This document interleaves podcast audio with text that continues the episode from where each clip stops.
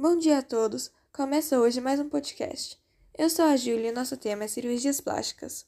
Hoje vamos entrevistar um profissional que irá nos contar mais sobre a origem das cirurgias plásticas. É com você, Manu.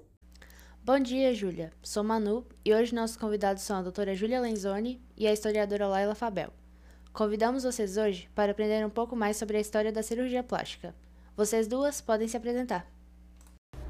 Bom dia, é um prazer estar aqui. Como já foi dito, sou uma cirurgiã plástica especializada em rinoplastia. Vim aqui para falar um pouco sobre a parte técnica e sobre o passado da minha área. Bom dia, eu sou a Laila, sou uma historiadora especializada no assunto de Primeira Guerra Mundial. E uma coisa que muita gente não sabe é que as cirurgias plásticas foram popularizadas nesse período. Já como tentativa de curar as feridas faciais dos pacientes, um cirurgião muito famoso tentou fechar as feridas com enxertos de outros lugares do corpo, o que não só ajudou na cicatrização das feridas, mas também ajudou a amenizar o trauma. Assim, eles descobriram que podiam usar enxertos de pele para outros tipos de modificações corporais, dando origem às cirurgias plásticas. Muito interessante conhecer um pouco sobre o passado dessas coisas, né? Por favor, falem mais sobre o assunto.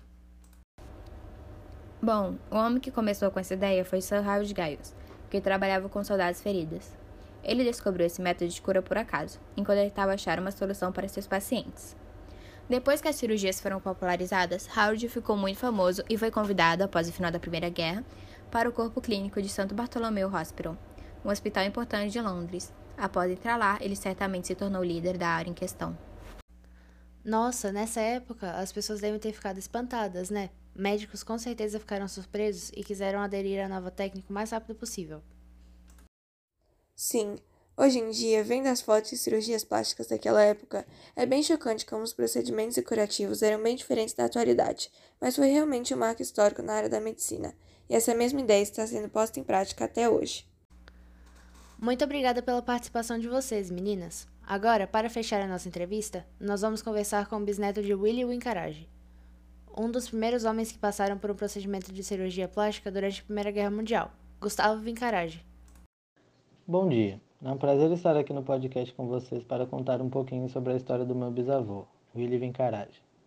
Meu bisavô teve seu rosto desfigurado durante a Batalha de Jutlândia, o maior conflito naval da Primeira Guerra. Gilles o tratou em 1916. O método empregado por ele implicava no enxerto de pele das costas e do peito no rosto.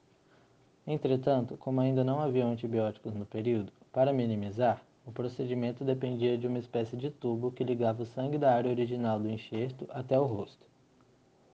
Muito obrigada pela sua participação, Gustavo. Essa conversa foi muito interessante e é ótimo poder aprender mais sobre esse tema. Obrigada a todos que nos acompanharam até o fim desse episódio. Abraços e até a próxima edição. Oh, thank you.